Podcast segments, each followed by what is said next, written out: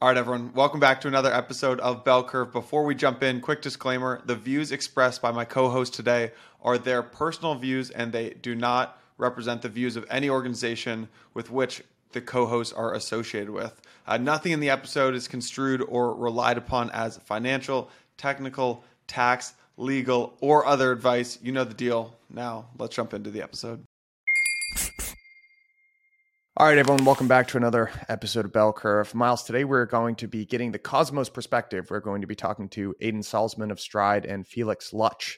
Felix, as as he, we will refer to him throughout this episode, is sort of the godfather of, of liquid staking, as the author of the original delegation vouchers paper that you and I have referred to several times throughout this season from 2019. So this will be a really fun one. I'm excited. Yeah, we get kind of a history lesson of really the origins of liquid staking from from Felix, um, who's had a great perspective because Chorus One's been very active in both Cosmos and Lido on the Ethereum side, and then Aidan, who is really building on the cutting edge of liquid staking protocols today um, and can kind of provide a preview of what other liquid staking protocols might be thinking about in a few months or years down the road when some of these ideas inevitably you know translate over to other ecosystems. And guys when you're when you're listening to this what i want you to listen for and we'll talk about it in the recap a little bit is this tension in between flattening out the governance of liquid staking protocols and allowing users to decide when the risk there is that maybe you get sort of an adverse outcome in terms of what your validator set ends up looking like, or liquid staking uh, protocols actually being a permanent stakeholder and having an opinion, which could lead to decentralization uh, of the validator set. So I want you to listen for that tension. We're going to talk about it during the actual podcast and then the recap. And I also want you to listen for uh, the parts about fungibility of the protocol that comes in right at the end, but that I think is an extremely important part of the episode as well pumped to get into it. Hey everyone, we've got a great episode here, but before we do, I just wanted to give a quick shout out to Permissionless. This is the biggest and best conference in all of DeFi. It's the one that we do with Bankless, who's a great partner for us. Last year we had almost 7,000 people there in West Palm Beach. We are moving this year to Austin, Texas from September 11th through the 13th. And if you are a listener of Bell Curve, any of these last five seasons, this conference is basically custom made for you. We're going to be talking about liquid staking, the theme of this season. We've got a bunch of great panels on MEV. If you listen to the app chain thesis, we've got a bunch of Cosmos folks out there in full force. We're talking about the converging architecture of Solana, the roll up space in ETH, and Cosmos. So I would love to see all of you there. And to reward you for being such great listeners to Bell Curve, you get a special 30% off code. It's Bell Curve 30. That'll get you 30% off tickets click the link in the show notes and then head over to the permissionless site and make sure that you get your ticket today. Again, that is Bell Curve 30. Click the link in the show notes. All right, everyone, welcome back to another episode of Bell Curve. Today, Myles and jo- Myles and I are joined by Felix Lutsch and Aidan Salzman. Guys, welcome to the show. Thanks for having us. This is going to be an exciting episode um, where we're going to dive into some of the big questions that we've been asking about liquid staking uh, from the perspective of what's going on in the Cosmos ecosystem and as per usual, as Myles and I note in this show, oftentimes some of the big questions that are being asked in Ethereum, uh, the Cosmos ecosystems tends to be six to 12 months ahead. So hopefully we're actually going to get some answers uh, and some early attempts at experimentation for solving some of the big things that we've been talking about this season. But before we get into that, uh, we've referenced several times this season that the first person to post something publicly about liquid staking was, in fact, Felix Lutsch. Uh, so I don't want to call you the the Godfather Felix of liquid staking, but uh, one might one might describe that title to you. So can you kind of take us back to that blog post that you wrote and what you were thinking when you sort of outlined delegation vouchers and kind of the history of liquid staking, and then any surprises in terms of how it's evolved up to this point? Right. Yeah. Totally. And yeah, again, thanks for having me on. Really been a long time coming. So this post, I think, is at some point in 2019, right? Or so um, we've been quite kind of circling around liquid staking since like four years now, and it really, I think, got like a lot of traction this year. Obviously, with Lido already last two years, but I think now with you guys like covering it, there's there's a lot more eyes on it, and and a lot of people like interested, a lot more um, you know protocols being built around liquid staking. At that time, when we wrote the post, it was more that proof of stake was basically just emerging, and there was the the sort of delegation model in Cosmos. So you had this concept of okay, you have the validators, and then you have the token holders that like sort of just delegate their votes to to validators. And, and this sort of principle existed in Cosmos already, but also in other networks like Tezos, and uh, given we were like one of the first staking providers, we were kind of looking at, you know, how what's like the similarities between these models, or how can it can it be evolved?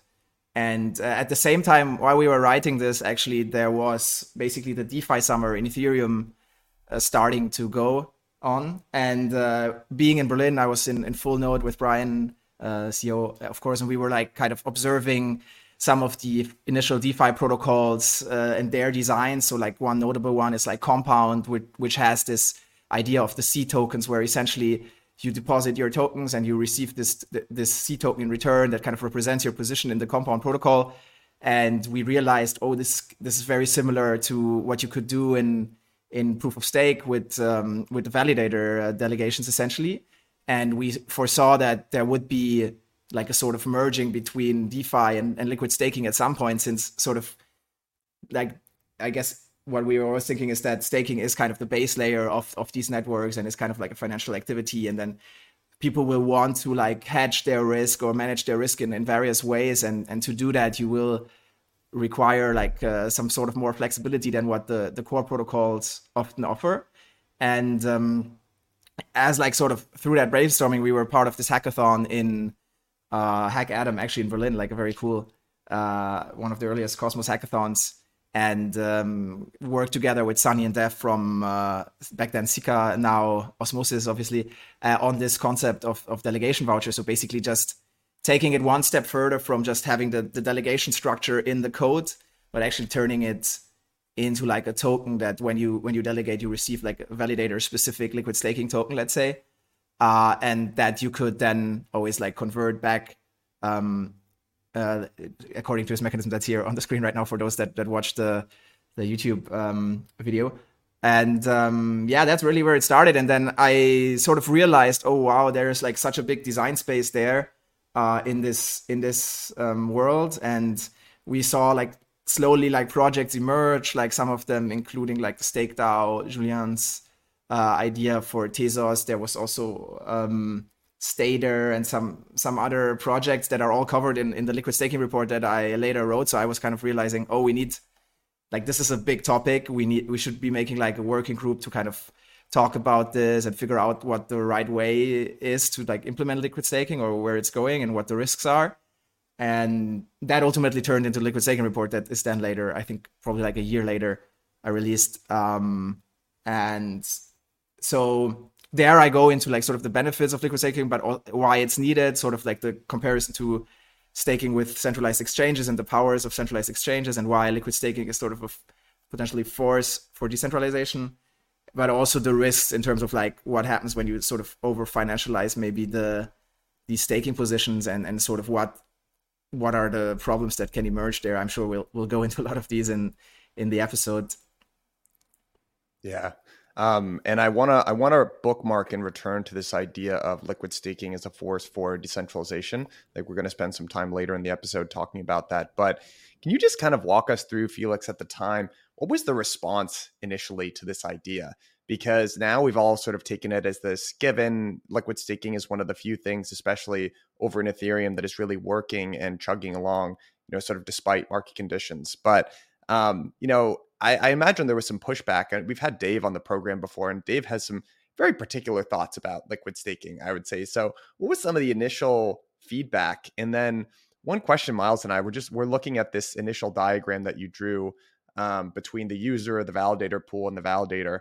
And actually, we noticed that there was a conversion ratio of two atoms per one voucher. So we are wondering if uh, initially the idea for liquid staking was that you would, for instance, in the Steth metaphor, you deposit two ETH, you get one Steth back. And if you had actually thought that through, just a small, small question there. We've been wondering.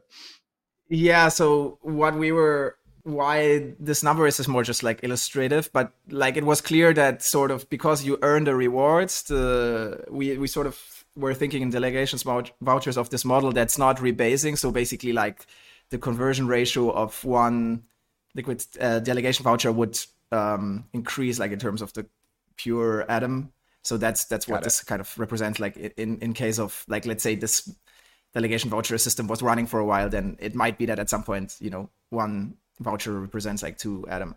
Um, so this was just uh, for illustrative purposes there. and then um, I guess the pushback, right? I think at that time specifically, most of the people in proof of stake would I would say were like protocol developers or very like deep engineering um, p- people, folks in general.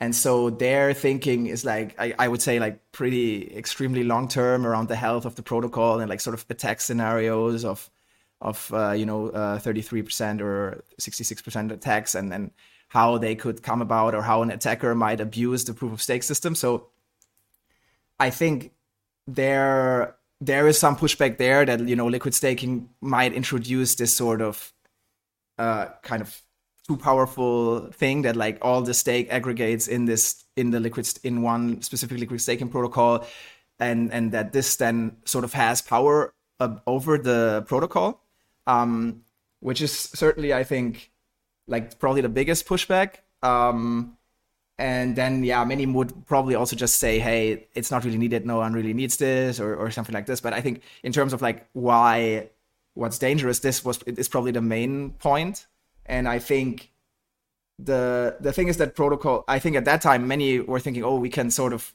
restrict this in the protocol and like sort of design the protocol in a way to make it very hard to do this potentially. But given we have like smart contract capabilities, we have centralized exchanges, we have so much infrastructure, and the market generally, I guess, is my opinion, and, and, and sort of is proven over time that like kind of strives for this capital efficiency. There will be ways that can kind of circumvent these uh, restrictions, and those um, will be very successful. So I think, like my personal opinion, and I guess we might also get back to this, is that in the end, the protocol, if it's like successful enough, will have to deal with these uh, issues and and might be better off like sort of enshrining it, like as, as you say, or like putting it native into the protocol. Um, these liquid staking uh, kind of systems to to avoid having captured by some external party too much. Um, and uh, yeah, I'm sure that's like probably like one of the core topics we're going to talk about. So I'm really excited.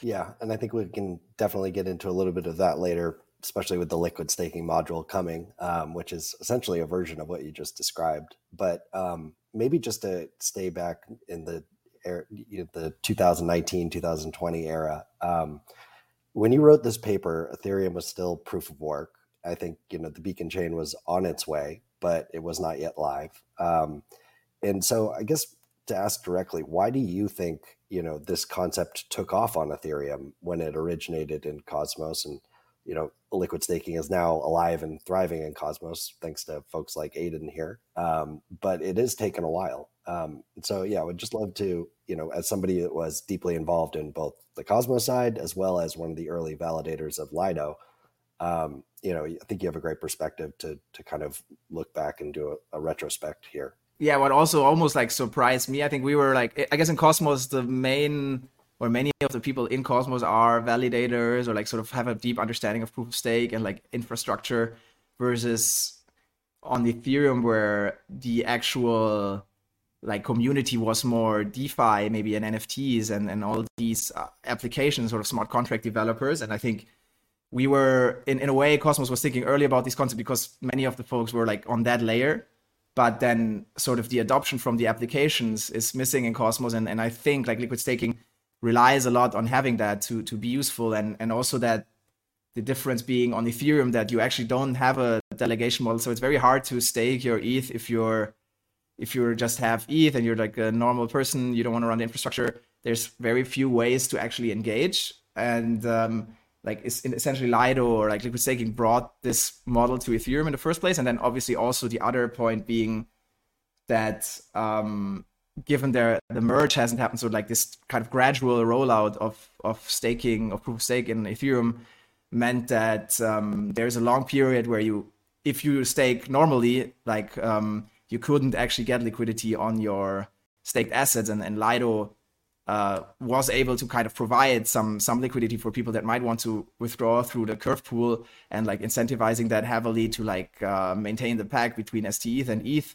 uh, for the first year until the merge and and, sort of that uh, I think is a very big value proposition that just wasn't there in Cosmos and maybe still is less there. Uh, also, like now in Ethereum, it's less there, but I guess now Lido already has like such a market share. There's not there's other fact or like other forces at play. I think that keep it uh, very interesting in, in Ethereum. Also, like again, the the just greater amount of liquidity and more DeFi activity going on that right. sort of pushes liquid staking a bit more. Right. So it kind of sounds like the perfect storm where you have a combination of, you know, higher barriers to entry to actually participate in validating. Um, you have this, you know, l- lack of liquidity even beyond a 21 day unbonding period. It was, you know, at earliest a couple of years. And then, you know, you actually have higher amounts of utility through, you know, an early DeFi you know ecosystem where you could replicate some of the benefits of what you'd be able to do on a centralized exchange whereas that in cosmos just took a little bit longer to develop. Is that kind of a fair summary? Yeah yeah i think maybe also to add like literally from the like experience as a node operator trying to get started on ethereum you know we were lucky enough to like uh, be connected with the of folks early and sort of participating in that but in in the terms of like offering a staking as a service for ethereum outside of these protocols, it's actually quite a hard task. You need to build a lot of infrastructure, like uh, API or some sort of product that allows people to stake even just 32 ETH with you, which is a very cumbersome activity. And it's basically like an entire team that needs to build something like this. And this is also something that why there aren't that many staking products on Ethereum, even from node operators, right? It, you need basically a team of like 20 plus to to be able to support such a such a product. And um, in in in Cosmos it's very different, right? You just register your validator.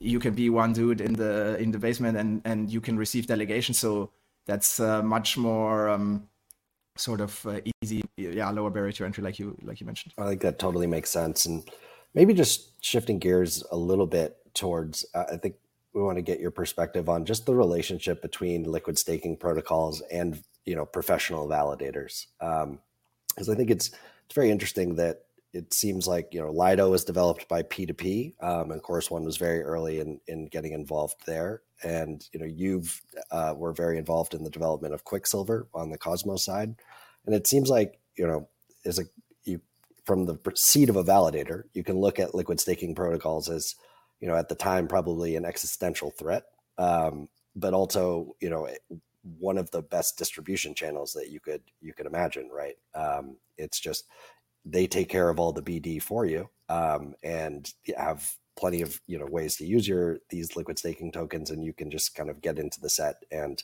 um, receive deposits. But of course, that's a much lower share than if you were to receive 100% of those deposits, um, like you would in traditional staking. And so, you know, I, will actually pose this to both of you guys. But you know, how do you guys view the relationship between validators and, and LST protocols um, today, and and what was it like back then when some of these were you know just getting started. I'll start it and maybe Aidan can add like his view from the other side. I think my yeah, our perspective, I think what's interesting is right, there is like this sort of conflict, like you said, when you're on the node operator side, where you sort of understand deeply the staking mechanism, and I guess that lead, led many to sort of get involved in liquid staking in some way, uh, also developing protocols there.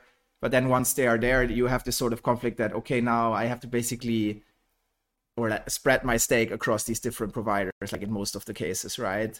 Um, and that sort of makes it less attractive. You you would rather have someone like stake directly with you. I do think that though, given this this depends also on the size of the node operator. For for many, I think liquid staking is actually or like it's it's one of the best yeah distribution methods and also like forces for decentralization where before that you basically have the foundations which basically bootstrap the the validators often. So there is a foundation of a certain protocol. They have maybe like 10 20% of the tokens and they would like pick the node operators that provide value to the ecosystem and sort of distribute the stake across them. I think that was like the first entity where which many um like smaller operators that don't have like big marketing budgets or bd uh, rely on that that sort of um existed. And then liquid staking protocols is, is sort of a extension of that where now it's also it's very focused on this specific staking use case. The foundation generally has like a lot, lot of other um, kind of things to do and is also like not profit oriented so the liquid staking protocol is more like i guess a product um, that has its users or like the, the the yield and, and the safety of the protocol more in mind and is actually i think doing often a better job than the foundation at like sort of picking the best operators. And so uh, from the perspective of the network i think that's very that's actually desirable. And then as a node operator um, yeah, for I, again for many it's actually a very very nice um, yeah uh, way to get some stake, and I think many like desire to be in in one of these sets. Um, and um, but then the very big ones they have like sort of this problem that oh now I actually would rather have people stake directly with me, and there are a few um, ways where how this can be achieved. Like for example, Stakewise uh, V3 is an interesting model that allows a little bit to the node operators to retain this ability by having these vaults that you basically stake directly with an operator, but you can get still get a liquid staking asset by essentially collateralizing these validator specific positions and and that's I think an interesting model that that works for large node operators uh, and still kind of gives their clients the ability to still like opt into liquid staking if they would want to. So again, I think yeah, again, in general, the liquid staking design space is quite quite large, and um, overall, I would say yeah, very interesting uh, for validators. But yeah, yeah, I, I, think it's a really interesting question. Maybe one of the most interesting between uh, on the relationship between liquid staking protocols and validators. Um, so when I think about liquid staking, my assumption is I, am obviously very biased as a founder of a liquid staking protocol, but my assumption is that liquid staking will go to like 80 to 100 percent. Um, there's so I think Felix and Miles, you both brought up some really good points around why it took longer for liquid staking to take off in Cosmos. So there's this cold start problem with DeFi. You know, ETH was very liquid; you could use it. Um, so DeFi was bootstrapped, and then uh, ETH demand was uh, was there because DeFi existed. Um, like you said, it's also easier to stake in Cosmos. So it's uh, if if you're a bit more crypto native, maybe you just go and delegate your stake to a validator. Um, whereas on Ethereum, it's it's pretty challenging to run a node. Um, and there are, there are also some technical reasons why it took a bit longer on Cosmos. So the Cosmos Hub didn't have smart contracts, uh, but there were actually places in Cosmos that liquid staking did take off. So in the uh, Terra ecosystem, which was a Cosmos SDK chain, um, I think Luna launched. Uh, it was a Lido LST, and it launched um, sometime in 2020 or 2021. Um, but my assumption is that in spite of all of these these challenges in Cosmos, having liquidity and yield is such an attractive value proposition for end users that liquid staking probably will go to 80 to 100 percent. Uh, so therefore, it is it is a pretty important question for validators. But when I think about how validators and liquid staking protocols interact, liquid staking protocols, I think, are just larger entities that validators can attract stake from. So they can go and attract stake from uh, little fish like you or I, or they could go after a big whale, um, or they could go after a liquid staking protocol. And there are different strategies for validators to attract stake from each of these entities. So although liquid staking protocols might take a cut of the yield, uh, they can also, in some cases, attract so much more stake from a liquid staking protocol that I think it, it outweighs that. um, but for uh, for large validators in particular, I think it's a bit of an interesting question because in delegated proof of stake, especially, stake is skewed to the top of the set.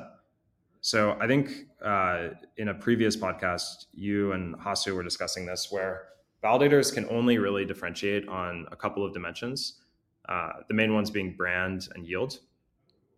So being at the top of the set is a really strong indicator that the validator is good. Um, and most most users don't go and stake to the bottom of the set. I mean, we see this empirically. Like 90% of stake is with uh, distributed across the top 10 validators in most delegated proof of stake chains. Um, so in that sense, liquid staking protocols might take some stake away from the top validators and redistribute it across the set. Um, but if liquid staking protocols are well designed, then I think they can be distribution channels for good validators. So it might be a, uh, a little bit of a reframing from uh, like taking away stake from the largest validators to distributing stake across validators that are really good. Um, because some validators at the top of the set are really good, um, but there are also really good validators at the bottom of the set. And then defining this question of what is good and rating validators on a scale is a real challenge, and I'm sure we'll get into this more later. Um, but I would reframe it slightly as uh, as a redistribution to um, validators that the liquid staking protocol has defined as good. Maybe that's decentralization, um, uh, maybe it's geographical diversity. There's all kinds of attributes you can think about. Mm. I, I actually do want to push into that a little bit right now, Aidan, actually, because I feel like this is a very important conversation that's happening again over in Ethereum land with Lido and the staking router. And that's what we're trying to move towards here, right? Which is a more decentralized validator set. That's what everyone sort of wants to see. So, can we actually get into that idea of, you know, how uh, the, the presence of a liquid staking provider uh, like a stride might actually counteract some of those sort of natural market forces that concentrates stake in the very top sort of echelon of validators. Yeah so i start from the assumption that on most blockchain networks 90% roughly of network power accrues to maybe the top 10 entities. And i think this is roughly true for most proof of stake and proof of work chains if you look at Bitcoin, there's large mining pools. If you look at proof of stake stake chains, uh, specifically delegated proof of stake chains, most stake is uh, accrues to the top 10 entities. Um, and maybe there's like a little bit of uncertainty here. Maybe a chain can really push on decentralization and they can get this stake distributed across 15 entities. Uh, or maybe they care a little bit less and it's only distributed across five. But for the most part, uh, stake does follow this sort of power law distribution to the top of the set. Um, and I think this is where liquid staking protocols can really help decentralize the network. So it is, I think it's a big reframing uh, as LSPs as a decentralizing force. Typically, when we've talked about liquid staking protocols, we focus on all of the risks of liquid staking protocols, and there are some centralization risks. So, for example, if a liquid staking protocol is hacked, that would be really bad for the network. Um, this particular argument has never uh, really resonated with me, given lots of things can be hacked in networks. For example, um, the core staking logic in a chain can also be hacked. Um, but there, there are definitely some centralizing forces and risks. Um, but if you look just empirically at how liquid staking protocols or good liquid staking protocols distribute their stake across sets, the distribution is typically more decentralized. And then you know there's a question of how you actually define decentralization, but the stake is more um, distributed across a broader set of validators that hopefully are differentiated on things like um, clients, geogra- uh, geographical diversity. Um, jurisdictions, um, all of these things. Uh, I think uh, actually Jon um, Charbonneau had this presentation at Modular Summit where he was looking at uh, Lido's stake distribution um, versus Ethereum's, and like any normal observer can look at this and tell which one is more distributed. Uh, so I think there is uh, there's a lot of potential for liquid staking protocols to distribute stake much more broadly um, across sets. I think that's really important um, because the I think the assumption, or at least the narrative last year, um, and is starting to change, is all about the self-limiting debate, right? Like this is okay. Lido's become too big at this point, um, but a lot of people just there's two ways to look at Lido. You can look at it as one entity um, because governance, right, is just one entity and it controls a lot there. Or you could look at it as, you know, a distribution of what is it now, like 30, 30-ish, right, um, entities that are actually, you know, operating the underlying stake and are diversified geographically, different clients, right?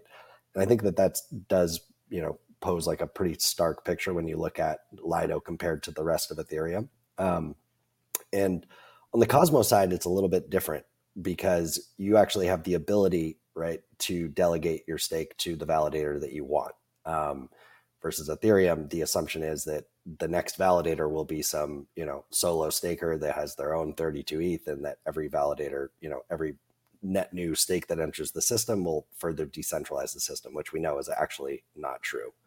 Um, but how would you how do you view kind of like this the difference between a delegated proof of stake network and you know what we have on Ethereum and maybe the role of of LSTs um, in in comparing you know the role of LSTs on both systems because I think that they kind of address different problems. Um, because with delegated proof of stake, you give the users your choice, but you know how that actually ends up looking. Um, and it's very, very transparent how it looks, right? But with on Ethereum, I think it's a little bit less transparent. It's a little bit more opaque how these same forces actually do translate and extend over to Ethereum. But yeah, I'll kind of pose that question to the group. Um, you know, basically, how do we shift this narrative on on both both ecosystems? What I found interesting, and I think is also on the modular summit actually, or like I, I think somewhere was that you know some some people are like arguing essentially also for the decentralized so sequencing right is also like a topic now right. where they think about okay we're going from a single sequencer to like decentralizing which essentially is like again pretty much the same. If you look at it at a high level than any proof of stake network and then i guess uh, proof of stake is sort of the easiest kind of solution that achieves some sort of distribution because you're just saying hey let the market do its thing here. It's like a financial thing and then you have on the other side of the spectrum maybe like a system where the governance decides it and now whatever governance means. I guess it can be that you just have a proof of authority chain where the, the project founders say, hey, you five people run it.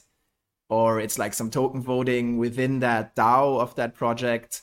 Or the way it is in Lido, where all the existing operators have like one vote to like uh, do new onboardings of operators. Or potentially even, you know, some algorithmic solution that tries to distribute the stake across uh, operators. And I think, you know, I, I guess from my side, um, yeah, all these different models should somehow exist, and uh, I guess the the users uh, will decide what's best. I think it's also like kind of Vasily's core argument last year on on EthCC, where Lido had like a lot of backlash from the Ethereum community, sort of, oh, you're a danger to the ecosystem. But then it's like, hey, you know, ETH holders decide what's what's best, you know, and then I think that's I I definitely subscribe to that too. So you know, let these uh, solutions compete, and um, then sort of the best will win out.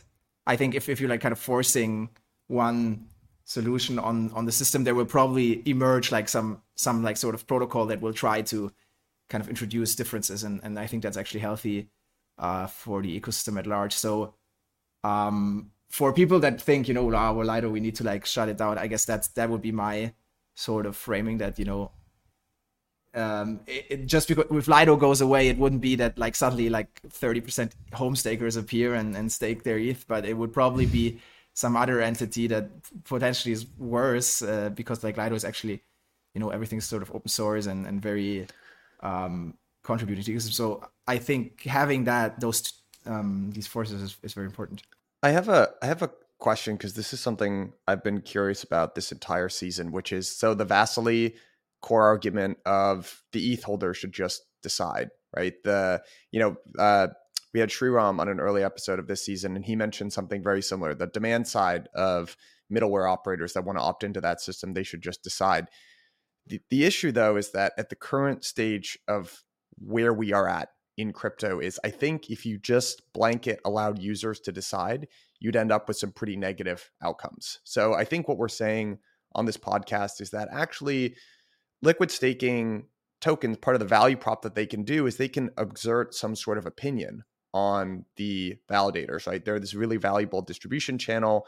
The state of, you know, per Jon Charbonneau's uh, discussion at Modular Summit, the validator set that Lido, if you look at Lido's validator set versus ETH in general, it's actually a, sort of a source for good because it's more decentralized. But in that, you're implicitly admitting the sort of power that liquid staking token networks have, right? And I think that is really the core crux of the question. And it's, you know, we're referencing Jon Charb here. He came out with another recent piece. We're recording this on Monday, August August seventh. So this piece came out about an hour ago, so we haven't had the full time to digest it. But it's just very interesting. Again, the I, I think it's very like a lot of the arguments that are happening specifically right now in roll up land. I think the correct mental model actually is Cosmos chains because they're going through a lot of this very similar sort of experimentation. Um, and my my question is, what happens? So maybe Aidan, I'll direct this to you as the operator of a liquid staking protocol what happens if the decentralization that you would want to see in your validator set runs counter to market forces. And what I mean by that is, what if you actually have a market of users that want just the top five validators? And no matter how many times you try to cycle through this idea of decentralization or promoting other smaller validators, what your customers are telling you is, I really just want to be with with the big guys here. I mean, how do you, how do you balance if market forces go against what we all want to see in terms of decentralization? Yeah, that's that's a really a really good question. I don't think I have uh, an answer to it, but I'll I'll give some thoughts. So, I think one um, one the first thing I'll say is I think that is mostly correct. I think end stakers actually don't really care about which validator they're delegating to, except for these two things. They want brand, which I think you can just swap out for safety, and then they want yield. So really, they just want like the best risk-adjusted return across validators that they can get. Um, and the the simple way to do this is to assume that the top 10 validators are the safest and then just you know like sort them based on one or two things such as uh, such as yield um, but I think it might actually not be totally correct that the top five or 10 validators really are the, uh, the safest um, or the least prone to slashing, things like that. So I think uh, one way that you can sort of combat this is by introducing a new layer of abstraction between users and validators. Um, and there's there's different ways that you could approach this. So one simple way that this is done today is through liquid staking. You know, when you mint a liquid staking token, when you deposit an Atom or an Ethereum or an ETH into a liquid staking protocol, you just get an ST Atom or an ST ETH back. And uh, there are some liquid staking protocols where you do choose a validator at delegation, um, but for the most part, you you don't. Um, there are other ways where, uh, so I think Osmosis has been working on a protocol where you can have validator set preferences. So rather than saying like, I want this validator, you can express a preference that says, I want a validator that is geographically distributed, uh, um, or I want my stake to be distributed across validators that have never been slashed. So there are preferences that that you can express.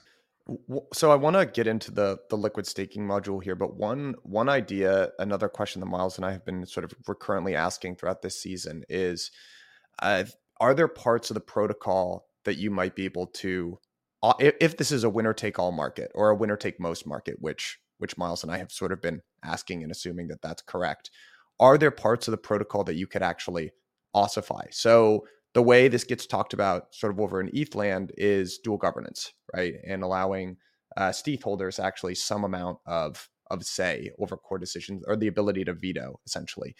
But but something else I found myself wondering, Aidan, and this seems very technically complex. So I don't know how you would actually do this.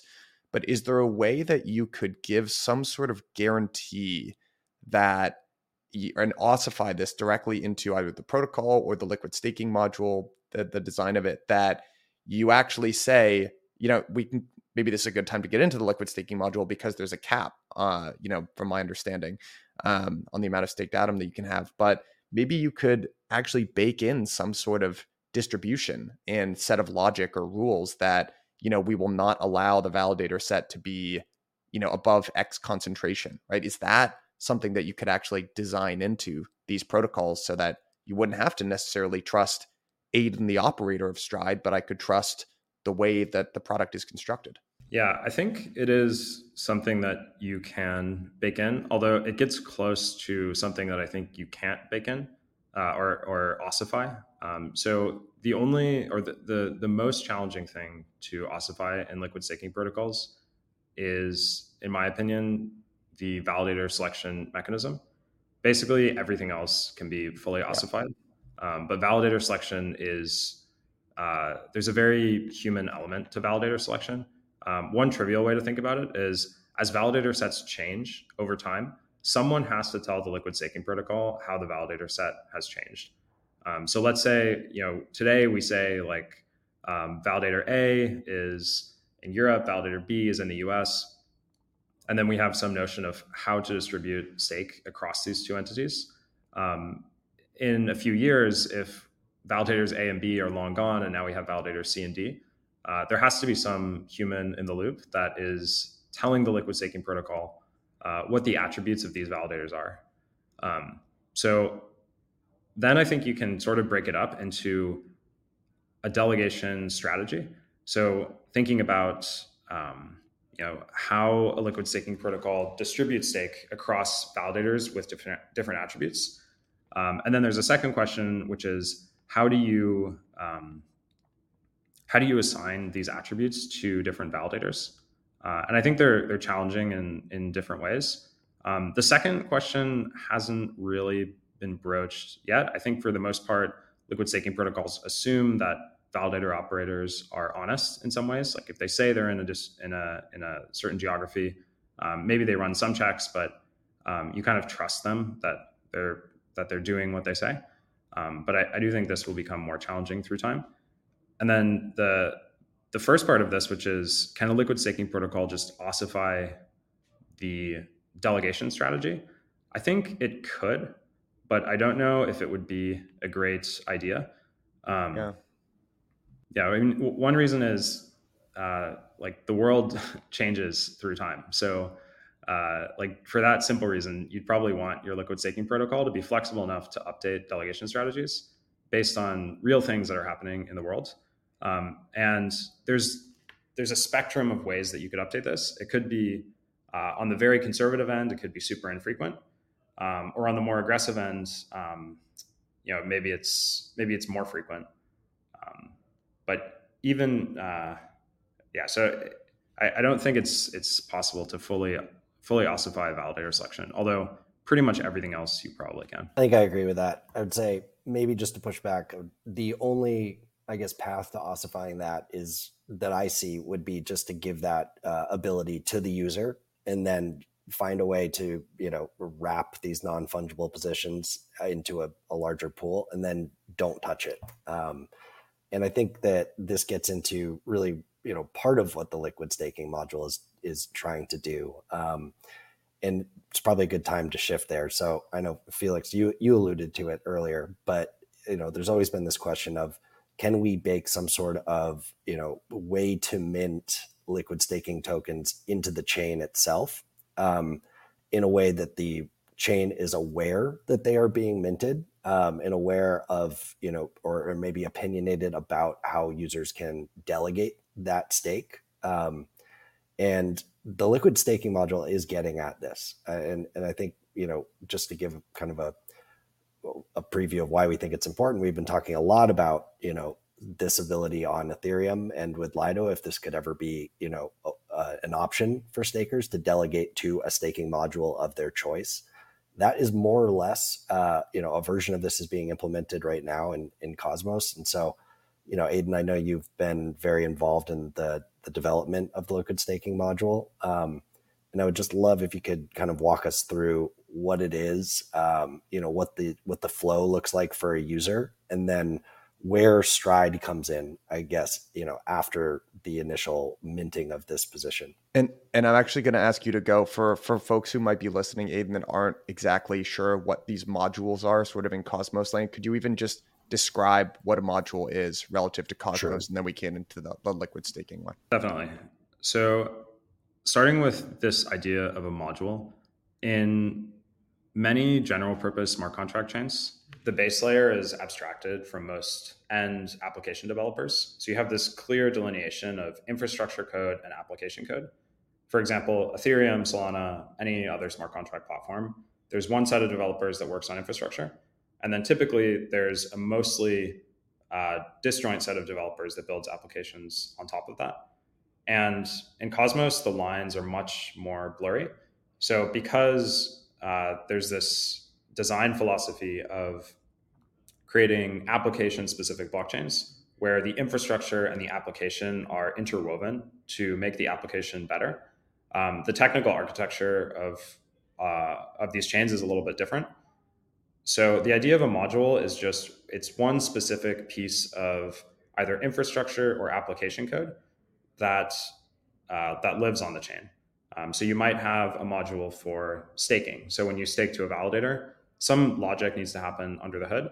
And uh, in fact, there is a, a, mod, a, Cosmos module which just handles staking. There's another module which handles slashing.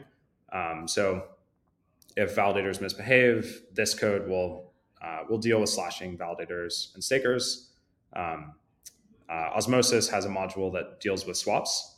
Um, so it has all of the AMM logic uh, embedded within that module. So a module is just like one piece of infrastructure and application code uh, that uh, is bundled um, and lives at the actual protocol layer. Uh, so it's it's not built on top of the protocol as a smart contract. It's actually baked into the protocol itself um, and it it lets uh, developers have a little bit more um, flexibility in how they build things and sort of a nice uh, abstraction. That's really helpful explanation there. So th- that's just sort of helpful context now for setting up specifically the liquid staking modules. Then, sort of uh, just Myles' question there. Could you just describe what that is, and then maybe we get into the user flow of like where the liquid staking module ends and where Stride begins, sort of. So the liquid staking module is one of these infrastructure application modules. And the idea is that the liquid staking module will be built into the Cosmos Hub itself.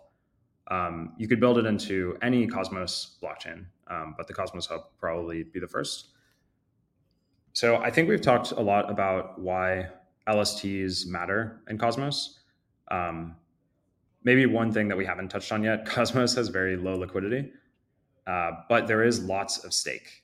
Um, and stake rates are also typically much, uh, or staking yield is typically much higher on Cosmos. So DeFi is extra challenging. Not only is there the cold start problem, but no one wants to use a token that has like a 20 or 30% yield as collateral. So for this reason, uh, I think LSTs can kickstart DeFi in Cosmos. But as Felix pointed out, there are lots of risks with LSTs, and especially for Cosmos, which I think is one of the first um, was one of the first ecosystems to really engage with um, with proof of stake um, and specifically BFT systems on a really deep level. I think there's a lot of skepticism around liquid staking tokens um, because it's it's taking something that is really uh, core to the to, to the ecosystem overall.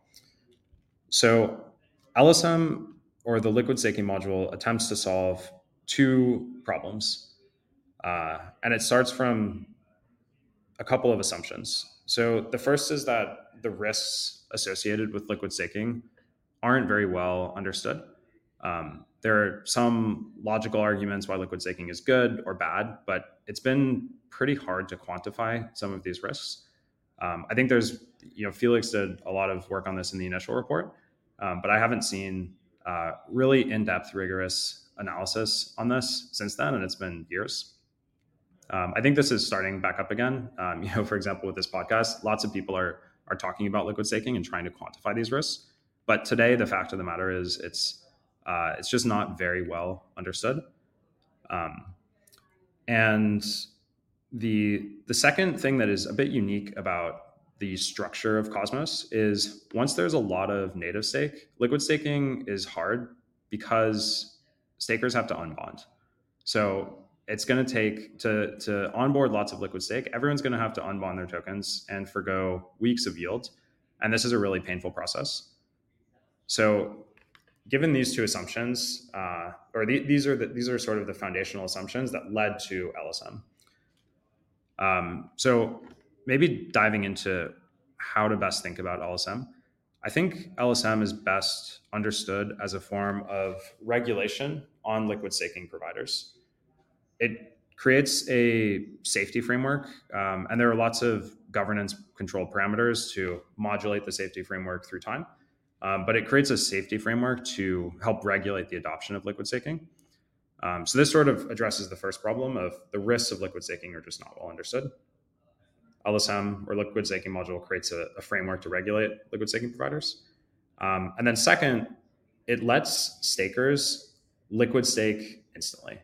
Um, and this might sound a bit uh, sort of counterintuitive. Like, why would Stride um, be supporting something that uh, is sounds like it's in direct competition with the protocol. Um, but the way that liquid the liquid staking module lets users liquid stake is it gives them a liquid staking token um, that is an NFT that is specific to the validator that they delegated to. So it does let users unbond their stake instantly, but in return, they get this NFT that is not composable or really useful in DeFi. Um, so if you think about the liquid staking module, I would say it's closer to infrastructure than it is application code. It is built into the base layer of Cosmos, and it does technically let users uh, or stakers liquid stake. But in return, because you get this NFT, there's not a whole lot that you can go do with it.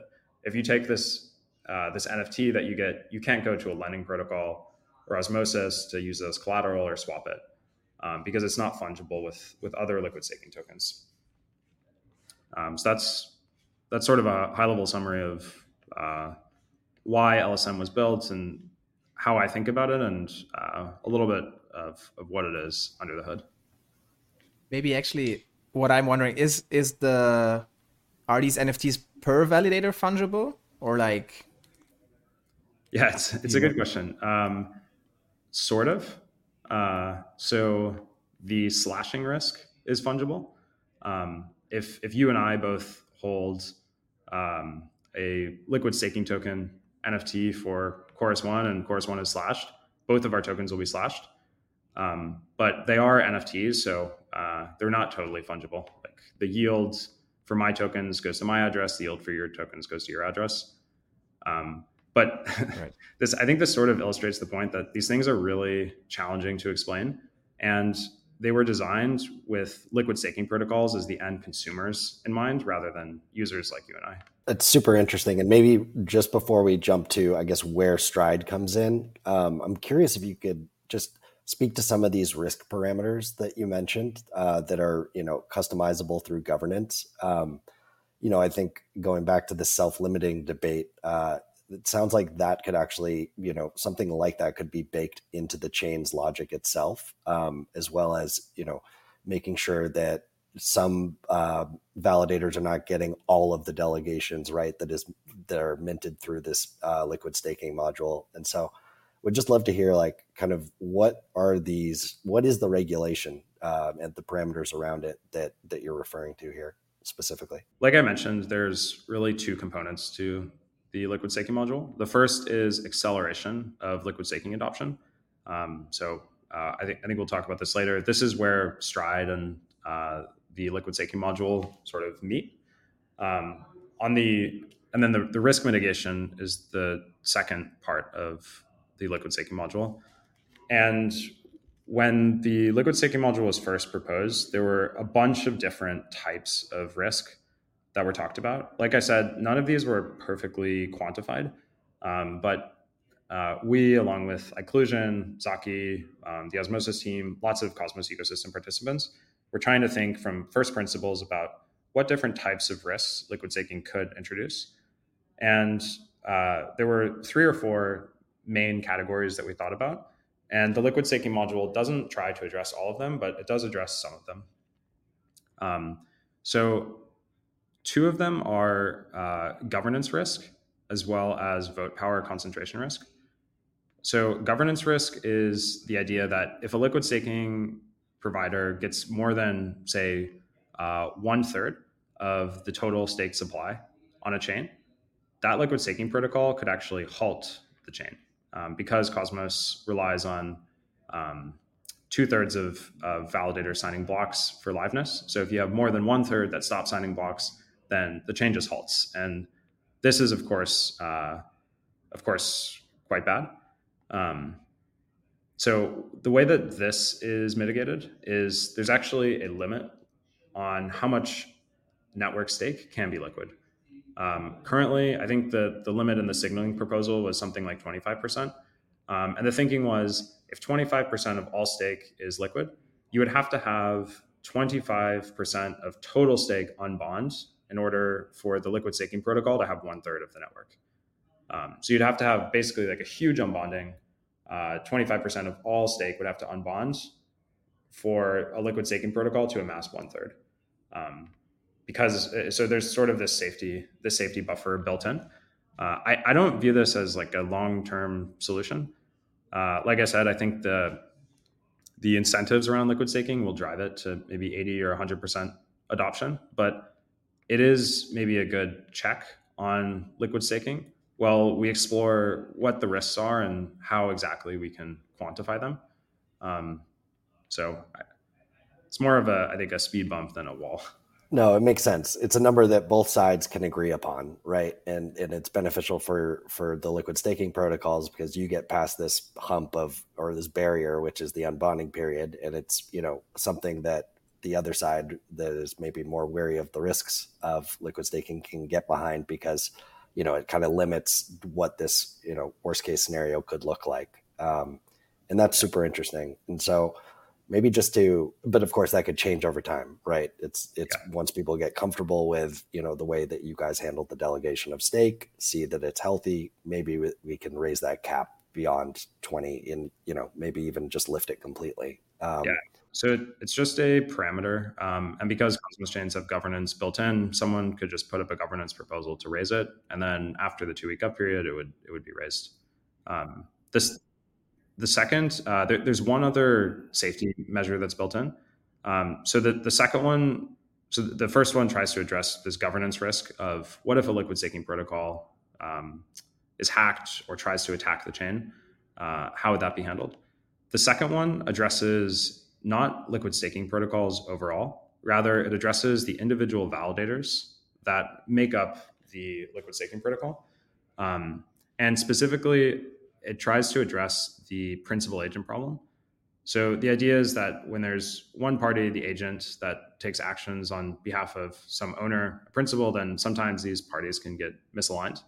Um, and this sort of already exists in delegated proof of stake systems, but some people think it's maybe a little bit worse in liquid staking protocols.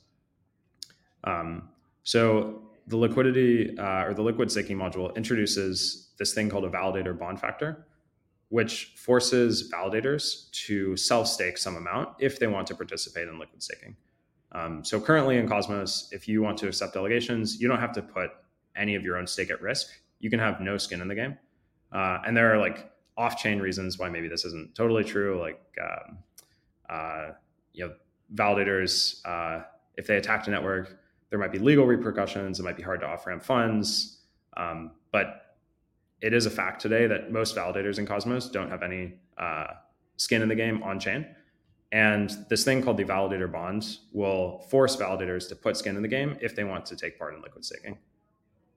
And it's proportional. So if they want more stake delegated to them from liquid staking providers, they'll have to put more skin in the game. Yeah, the that's a, that's a fascinating idea, Aidan. We we honestly haven't gone that much into this topic of bonding and unbonding in this in this season. To be honest, Myles and I are maybe a little bit guilty of focusing a bit too much on Lido, but they're just kind of the dominant uh, liquid staking provider over on Ethereum. And for the original whitelisted set, they do not have they do not require their node operators to post any sort of bond or collateral. I think going forward in the future for other modules in the staking router, they are going to.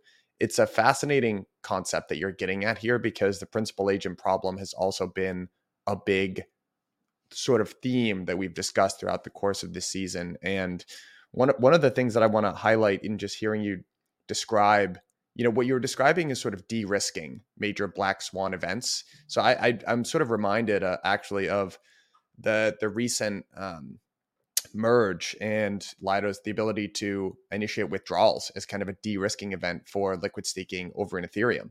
And I'm wondering if the liquid staking module could ultimately be something relatively similar. Um, I don't know if you have any any thoughts there, but I want to get into this idea of principal agent problem mitigation. Then I actually want to ask you about NFTs because fungibility is another big topic of this season and i find the nft approach extremely interesting actually. I think it is definitely a de-risking event. Um, there are these two very explicit risks that are being mitigated. So there's the governance risk the risk that a liquid staking protocol decides to halt a chain and then there's this validator corruption risk. And the, the validator corruption risk quite honestly is a little bit subjective. Uh, like i said no one has really done research into how much skin validators should have in the game in order to mitigate the principal agent problem. Um, we thought through some sort of basic scenarios and uh, we proposed some numbers, but Uh, I think that there needs to be a lot more research done in this area. Um, that said, there are there are still open questions. Um, so two other risks that are not being addressed in the liquid staking module, and I think maybe liquid staking module v2 or some future iteration of this will try to address these. Uh, one is vote power concentration risk. So this is the idea that um, liquid staking protocols just decide to delegate to the top five validators because maybe that's what users want. Um, and the second is this idea of cascading liquidation unbondings. This is one that uh, Dev from Osmosis has talked about. The idea here is that if you have a liquid staking token and it's used as collateral throughout the ecosystem, um, if you start to have cascading liquidations, the token might depeg. And when liquid staking tokens depeg, um, arbitrageurs will come in and they'll unbond them with the liquid staking protocol in order to get the underlying value of that token. Um, so if you can buy like one ST Atom at a 50% discount on the open market, you can go back to Stride and redeem it and then get a full Atom. Um, so for there's like a 50 cent ARB there on a $1 investment. Um, but the challenge or the, the, the problem there is you might have large amounts of stake on bond and then network security plummets. So there's like these more exotic risks that haven't totally been addressed yet. Um, but to your point, I think like the very basic risks, uh, liquid staking protocols taking over the chain, and um, like the principal agent problem just not being addressed at all, which is the the current state of affairs. I think these very basic risks. This is like the, maybe the 80-20 on uh, liquid staking risks, and these these are being addressed. So I think um, I do see it as a big uh, de-risking event for for liquid staking, and I, I hope that uh, many more stakers will uh, liquid stake after they see some of these risks um, start to be addressed. Maybe one question actually from me in in this scenario that you need the self stake from the validator. Is this something that Stride validators will have to provide in in in the scenario, or, or is Stride actually providing that for the validator? So it has to come from the same address as the validator itself. Yeah, this is a really good a really good question. Um, it doesn't have so. Uh, uh, the I, I, think what you're getting at is you know uh, validators need to have skin in the game, but uh, liquid staking protocols could also just cover that skin um, for the validators, and then maybe the liquid staking protocol and the validator strike some kind of agreement. Uh, technically, anyone can cover this skin in the game. Anyone can put up the bonds, um, but this was mostly just for the ease of the validators. So we've we've heard from validators that using the key uh, that they that they use to sign transactions for other random things like doing a self bond. For some of them, it's operationally challenging. So um, technically, anyone can can put up this stake, but the hope is that it does come from validators and not liquid staking protocols. Right. And and then this certain self bond has like a higher sort of slashing probability or is like a first tranche or or how do I actually yeah, need to imagine? Yeah. That, that's another great question. Um, in the first version, it doesn't have a higher slashing rate. Um, but I think it's a very broad design space, and being the first tranche of tokens that are slashed, I think is uh, is probably a better design. Um, it's just not built into the the first version Right, right, cool. Yeah, they're very interesting actually, also for me. I haven't yeah. like followed it that closely. I think you know what's interesting is that maybe just to comment because I guess we had these self bond ratios already in especially like Tezos. I think basically like the first proof of stake protocol, which is very renowned to have like a ten percent like bonding requirement for the validators. Um, and and um, I think there what was interesting to observe is that validators would like enter into um, agreements like off chain with with other Tezos holders, like loans to kind of source that self bond. And uh, I think that introduces basically, in some ways, it it sort of um, decreases the chances for like smaller operators to even get in this business and, and it's sort of like a little bit of centralization driver almost because only you know like a large enough entity kind of maybe knows like large Tezos holders or can kind of create these uh, agreements. So I think there are also like sort of downsides in, in these restrictions uh, in terms of like how they impact decentralization, which are sometimes maybe overlooked. But uh, yeah, just a comment. Yeah, it's super interesting because I, I've always thought of the self bond as like um, maybe a higher level of decentralization or risk mitigation um, that is has come at the cost of scaling, right? For something like Rocket Pool, um, and now, but at the same time, higher self bond, you know, is super important when you're actually trying to make these validators have skin in the game. Um, and you see this on Ethereum as well, where the slashing penalties are often a teeny fraction of you know whatever profit the validator or the proposer has made off of you know some malicious activity right um, so you know each of these decisions comes very interesting trade-offs and maybe those trade-offs are a little bit different between ecosystems based off of like you know choices at the protocol design level like delegated proof of stake versus totally permissionless and you know um, all those all those pieces so I think it's really interesting. I'm I'm learning a lot as well. Um, and maybe just to get back to kind of the user flow. So Aidan, you've let's say I've been holding off right for the liquid staking module to finally liquid stake in in Cosmos because I'm very wary of all these risks. And so I finally, you know, it's implemented onto the hub. I um, use the some sort of interface, I'm guessing, to interact with the LSM and basically shift my you know native stake to a liquid stake. Um, it you know uses some sort of logic potentially to redistribute redistribute my delegation, or maybe I don't have to. Um, and now I get an NFT right that represents my uh, stake and the validator that it's delegated to. So what where does Stride come in after that? And um, or or Quicksilver or another you know LST protocol? Um, and how do you basically take these NFTs and wrap them in a way that makes them fungible again? So, uh, what one minor point? I think there are some uh, very ideological um, thinkers, and for those particular thinkers or stakers, I think the main driver of them deciding to liquid stake might be this technical de-risking event. Um, but for most people, I think the reason that uh, that they would be pushed over the edge to liquid stake rather than natively stake is it just reduces the friction by like an order of magnitude. Um, they don't have to unstake, lose all this yield, remember to come back three weeks later. Um, they can just go and like try a, little, uh, they can try liquid staking a small amount and experiment with it.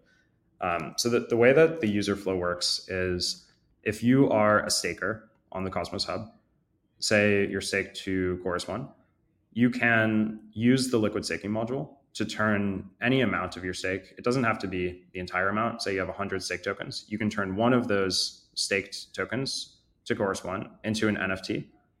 That NFT says um, the reward address that earns yield is your address, say Myles, uh, and the validator that the token is staked to is Chorus One. The reason that it matters that um, the validator is associated with the NFT is different validators have different slashing risk. Um, so, for example, if you're holding one of these NFTs uh, and it's staked to Chorus One, and I'm holding an NFT and it's staked to Imperator, even if it represents the same amount of underlying Atom, if my stake is slashed, suddenly my NFT is worth worth less than yours. Um, so this is sort of step one of the flow. Um, you just turn your your one unit of stake into one unit of NFT liquid stake, then you IBC transfer it to a liquid staking protocol. Currently, none of the liquid staking protocols are built on top of the Cosmos Hub. They're all their own chains. So you could IBC transfer it to Stride or Quicksilver, or Persistence, any of these Cosmos um, LSPs. And then you deposit the NFT into the liquid staking protocol. The liquid staking protocol has to have logic that understands how to handle these NFTs. Um, one really challenging thing is the validator could have been slashed. So there's this like sort of asynchronous logic where the liquid staking protocol has to query the Cosmos Hub and check like, hey, is this NFT actually worth one atom, or was this validator slashed? Now it's only worth 0.9. Um, so there's a little bit of uh, a little bit of complexity that happens under the hood there, but um, that's the that's the high level flow. And then you just receive an ST atom in return, um, just as if you had staked one native atom with the protocol, and then you don't have to think about it anymore your your user journey is done. So you you get your NFT, you bring it over, you liquid stake it, you're out, um, and that's that's the user flow. Aidan, I have a I have a question for you about this this idea of NFTs and uh, the the fungibility argument that you're getting at here. I think is a really critical one, and it's an idea that Myles and I have poked at a little bit when in some of our more detailed discussions about the staking router in Lido. And one of the questions I think they're wrestling with is, you know, how do you, you know, do we eventually want to? And my sense is that they, the the folks at Lido are trying to design this in so that delegators can actually pick their specific set of validators. Um, the issue is that that kind of breaks fungibility. So there's sort of this technical discussion as well as should we do this kind of discussion about sort of because uh, you're, you're messing with this idea of fungibility. It seems like this NFT solution that that you have here sort of addresses that. Am I am I in am I right in thinking that, or can you just like redouble down and explain why these things have to be these positions have to be NFTs? Um, and if there's a yeah, can you, can you just redouble down on how where NFTs fit into this this whole discussion? Yeah, totally. Um, I think I think it's a good question, and there's a lot to unpack there. Um, so one question is why uh, why build NFT liquid staking infrastructure into the core protocol rather than some more opinionated enshrined liquid staking protocol? Right. A second one is what are different valid designs of liquid staking protocols? Um, and uh, you know, on the on the second one, like a valid design of a liquid staking protocol is just a basket of these uh, these NFTs. Um, so, for example, like someone could just build a very simple liquid staking protocol that doesn't do any redelegations under the hood. And if you deposit your uh, Chorus One NFT into this protocol, it's never redelegated. So you're determining the stake distribution of the LSP. With Stride, the design actually does redelegate. Um, so if you deposit an NFT of a validator that is not in the set, um, Stride will redelegate or redistribute that stake to the target weight distribution of the set. Um, so there, there's sort of like a very rich design space there. Um, but uh, in, in, terms of why this is an NFT and not some uh, fungible token, um, the first thing I'll say is I think fungible LSTs are uh, absolutely required. So composability is, I think, one of the most important um, uh, things. One, one of the most important design principles in DeFi. Um, there's already so much complexity, and if you break composability, I think it just makes uh, running infrastructure and making DeFi work much more challenging. It makes like searchers' jobs harder. It makes protocols, other protocols' jobs harder um, because they have to deal with multiple tokens um, it just it it exponentially raises the complexity of protocols. So I would be very very wary about breaking fungibility, um, even slightly. Like even even breaking LST fungibility into like an institutional product and a base product. Um, I think that is uh, it might be a good idea, but I think there are lots of risks associated with that. Um, so I think yeah, I, I, fungibility is is very important. Um, and then maybe the question is like, well, if fungibility is so important, why why are these all NFTs? Like this is the opposite of fungibility. Every validator has their own liquid staking token. Um, and I, I, think the design principle here is rather than enshrining one LST protocol, I think building LST protocols is uh, quite challenging and there's a very broad design space. Um, so rather than like one protocol trying to build their own and enshrining it, um, by building this infrastructure, it lets uh, free market participants try and build uh, and experiment with different designs. Um, so that, I think that's why the design decision was made to build uh, liquid staking infrastructure rather than enshrining a single protocol. Uh, and the NFTs are downstream of that. It's uh, sort of like an, an implementation detail, um, but it's it's also the reason why fungibility I think is less important for the liquid staking module. Uh, absolutely, guys. I I think um, you know, unfortunately, we we got to wrap up here soon. I guess uh, Felix or or Aidan, sort of any any parting words that you want to leave folks with, um, or or just good way to follow you or, or keep more more up to date with with your work. I know Felix, uh, up until extremely recently, you were the COO at Chorus One, where I'm sure you'll be very missed. Um, maybe if you just want to drop some either concluding words or where to follow you or yeah, anything like that. Yeah, uh, thanks again for for having us on. First of all, I'm sort of like exploring how to continue my contribution to space might also get back into like some more research and, and content around like these sort of topics so uh, if you follow me at at felix lts on on twitter you'll you'll be up to date on that. And yeah, really enjoyed the discussion. I do think the liquid staking module, generally speaking, is like a great direction, like this enshrined idea, and sort of not um, opinionating too much and letting like the aggregation happen on the liquid staking uh, protocol layer is is a very uh, desirable like kind of direction. And I hope sort of that Ethereum is also moving in that direction um, and learning from Cosmos. Uh, first of all, we have to push it through in Cosmos, I guess, too. But uh, I'm definitely very excited for that. And yeah, thanks guys for hosting this this season on liquid staking and, and having us on. Yeah, thanks. Thanks so much for, for having us. Um, I'm Aidan Zero X on Twitter, and uh, would love to chat about uh, more of this stuff if if it's interesting. Well, thanks, guys. It's been really great uh, getting the the Cosmos perspective from you here, Aidan as an operator, and Felix as the godfather of liquid staking.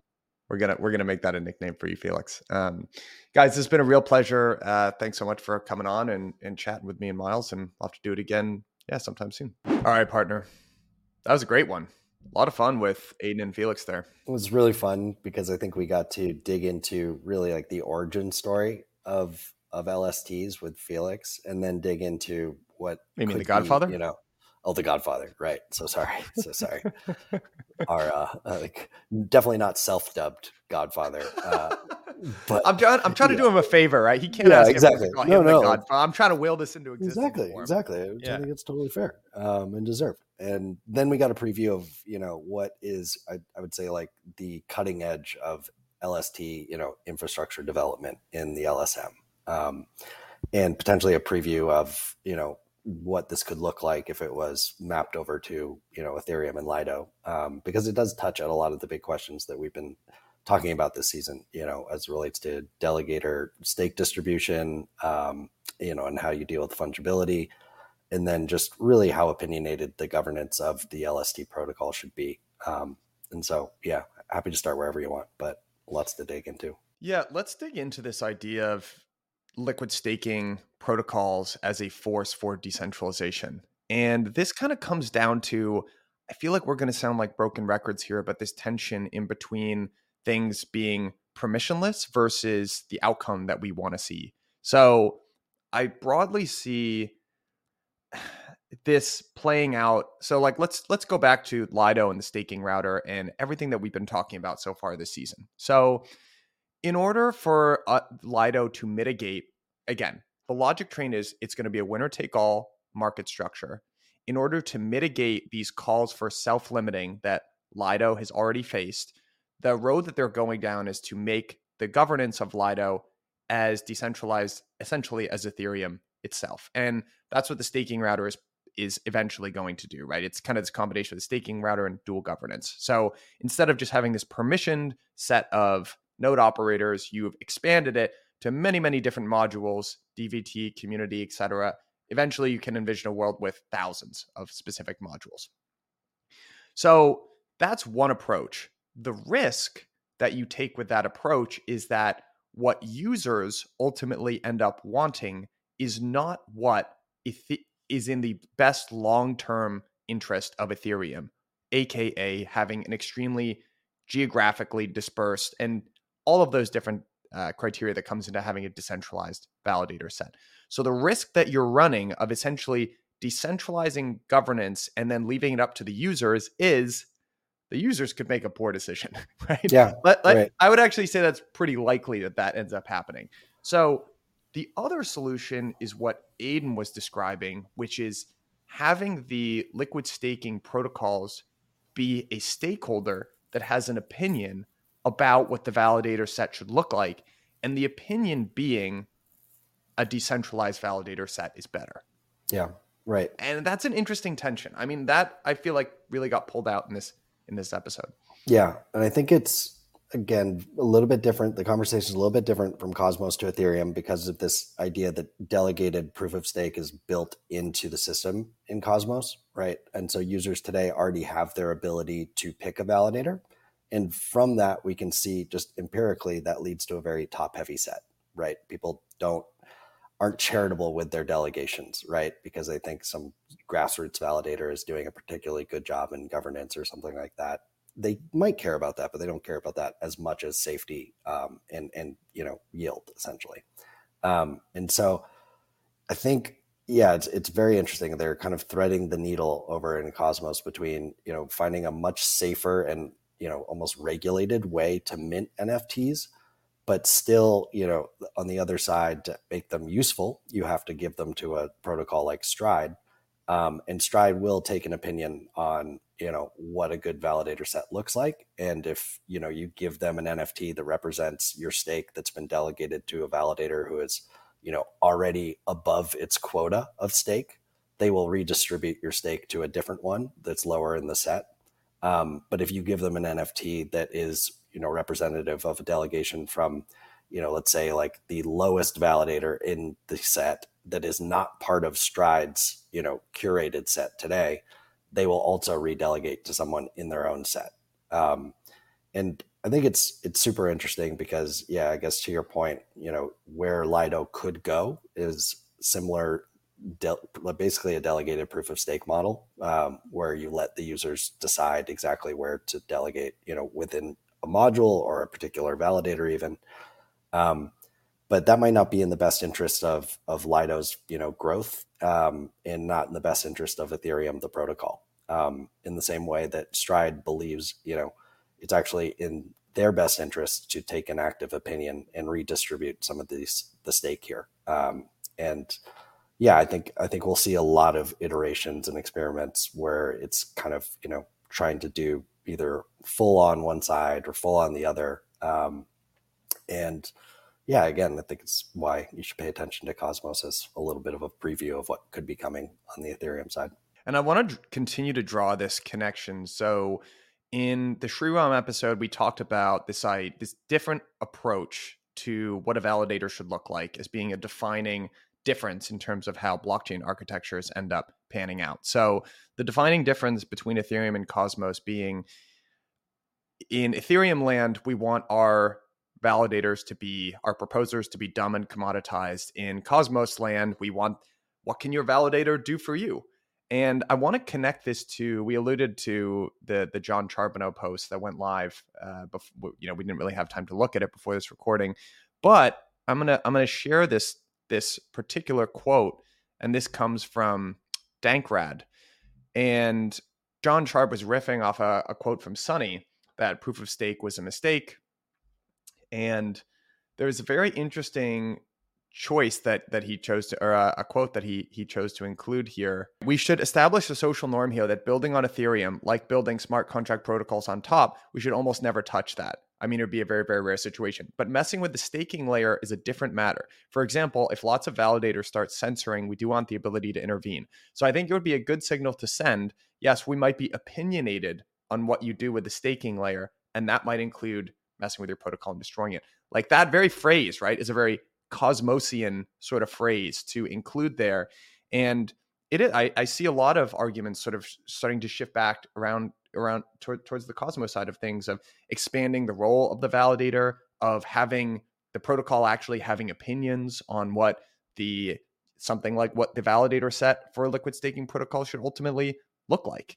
And if we do accept liquid staking protocols not as this sort of neutral layer and platform, but instead is a permanent stakeholder with an opinion, then the governance side of of of of these protocols becomes extremely important. That's where you have something like stETH dual governance in the form of Lido. But yeah. it's just very interesting.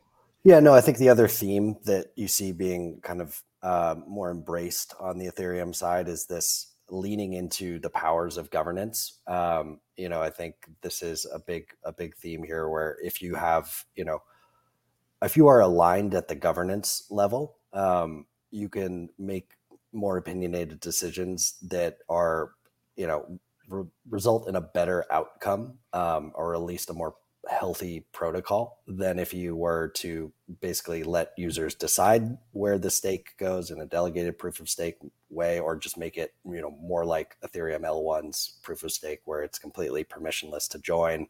You know you don't really know who these actors are. Um, and yeah we're starting to see a lot of that these ideas kind of translate back um, in, terms of you know what your what your validators could be doing to be more opinionated as well as leaning into governance as a force of decentralization whereas you know up until I would say like this year, governance at the you know smart contract level has always been viewed as this existential threat, right, to Ethereum, the base level, layer for for protocols that are super close to the metal, like Lido.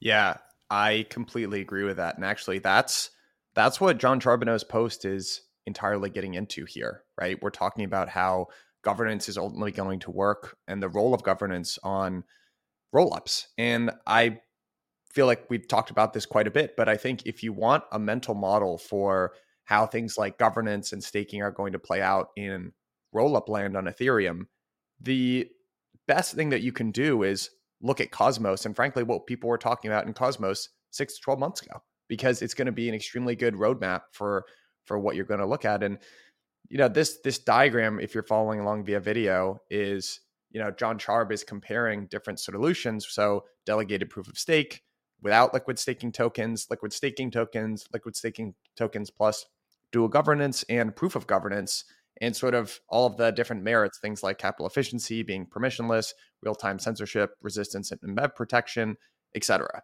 so these things all exist on a spectrum and what I one of my favorite things about Cosmos in general is that one of the benefits of frankly not having as much stake or being as large is that they can be more bold in what they experiment with. You know, this this 20% limit is just such a great example of that, right? Where in Ethereum because there's so much more capital locked up there and the stakes are so much higher, there's a lot of discussion that needs to be had. First, do we even agree with this high idea of a of a limit? And if so, what should that limit be? And we're going to need months of research. In Cosmos, like, yeah, we probably should have one. 20% sounds good. Cool. Yeah. I mean, you know? it's like, well, it's because also like the way that just governance works on both sides, right? Like it's a pretty straightforward process in Cosmos. You have tokens and you vote with tokens and you can yeah. change that 20%, right? Whereas on Ethereum, it's much harder to say, like, okay, we're just going to start with 20% and then we're going to have to come to social consensus, you know, all over again if we want to actually change this thing. Um, and so, you know, any decision you make there because of the way that governance works is just much more permanent in nature, um, or at least, you know, that's the implication. Um, so yeah, I think, and just to unpack Sunny's tweet there, I think his point is okay. You you start with proof of stake, you know, the natural market forces obviously move, you know, make LSTs very, very, you know, attractive in traditional proof of stake.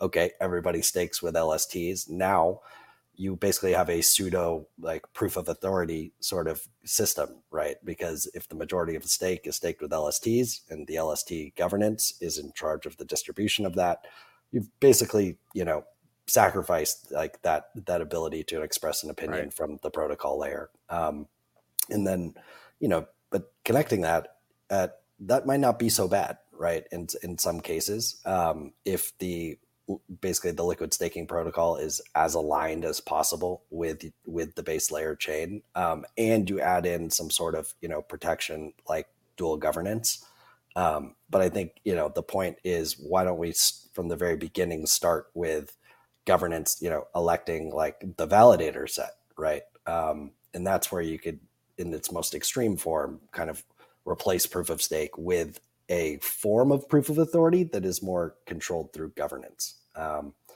and yeah, I think that it's it's interesting that people are finally starting to poke at like these, you know, almost well held assumptions that this was the best way to do something, and and now we're just kind of you know dealing with the consequences of of that choice. But the trade offs were always, you know, led that to be the best choice in the first place. Um, starting to poke at that a little bit, especially at the roll up level, right? And say like a Cosmos chain.